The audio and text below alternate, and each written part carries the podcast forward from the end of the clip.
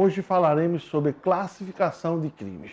Veja, primeira coisa que eu quero falar para vocês é o seguinte: não se classifica um crime levando em consideração o exemplo, mas sim o tipo penal.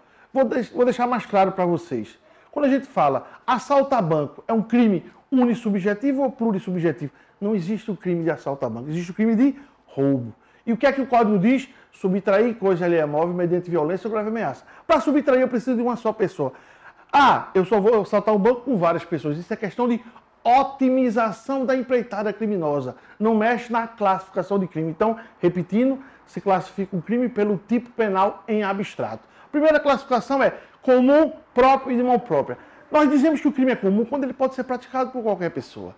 Quem pode matar, quem pode roubar? Qualquer pessoa. Já o crime próprio, ele exige uma condição especial do sujeito ativo. O peculato, só o servidor público. O infanticídio, só a mãe. Então, o próprio exige uma condição especial do sujeito ativo. O de mão própria, além dele ser próprio, ele diz o quê? Só pode ser praticado pessoalmente, não admite a coautoria. É o exemplo do falso testemunho. Mesmo o advogado que instrua o seu cliente a mentir em juízo não cometerá como autor o crime de falso testemunho. Uma outra classificação é em crime simples e complexo. Chamamos de crime simples. Aquele que ofende um bem jurídico protegido. Por exemplo, o furto, que é um crime contra o patrimônio, nós chamamos de crime complexo. Aquele que ofende dois bens jurídicos, como o roubo, por exemplo, que ofende o patrimônio e a integridade física e psicológica. Uma outra classificação é crimes materiais, formais e de mera conduta. Chamamos de crime material aquele que exige um resultado, como por exemplo o homicídio. Nós só temos homicídio se tiver o quê? O resultado morte. Já os crimes formais têm até resultado, mas ele não precisa acontecer. Como por exemplo o crime de concussão. A exigência da vantagem devida, ela, não, ela precisa ocorrer sem que aconteça o quê? A vantagem, o recebimento, o que nós chamamos de exaurimento do crime. A consumação se dá nos crimes formais pela mera exigência, por exemplo, no crime de concussão, como, por exemplo, também no crime de extorsão mediante sequestro. A privação da liberdade com intuito de lucro já consuma o crime. O recebimento ou não da vantagem indevida é indiferente para a questão da consumação.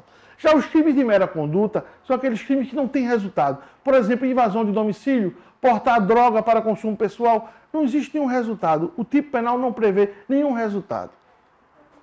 Os crimes também podemos classificar em instantâneo e permanente. Essa classificação é intuitiva. Instantâneo é aquele crime que ocorre no momento pontual. Um homicídio.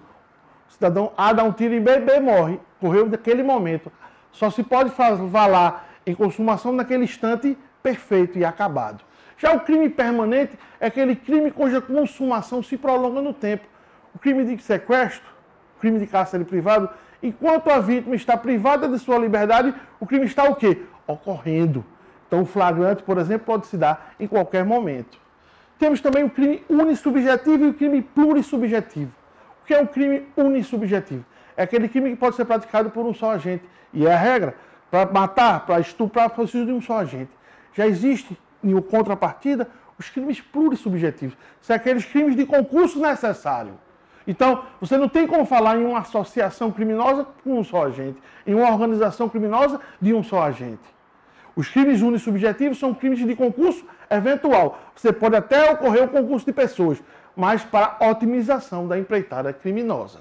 Existe também o crime de dano e o crime de perigo. Um exemplo do crime de dano é o homicídio. Só se tem homicídio quando se morre uma pessoa. Já o crime de perigo, que é o exemplo do perigo de contágio venéreo quando uma pessoa portadora de uma doença sexualmente transmissível tem relações sexuais com a outra pessoa, o fato dela expor essa pessoa a risco já faz o crime ser consumado. Não há necessidade da transmissão da doença, porque é um crime de quê? De perigo, ok?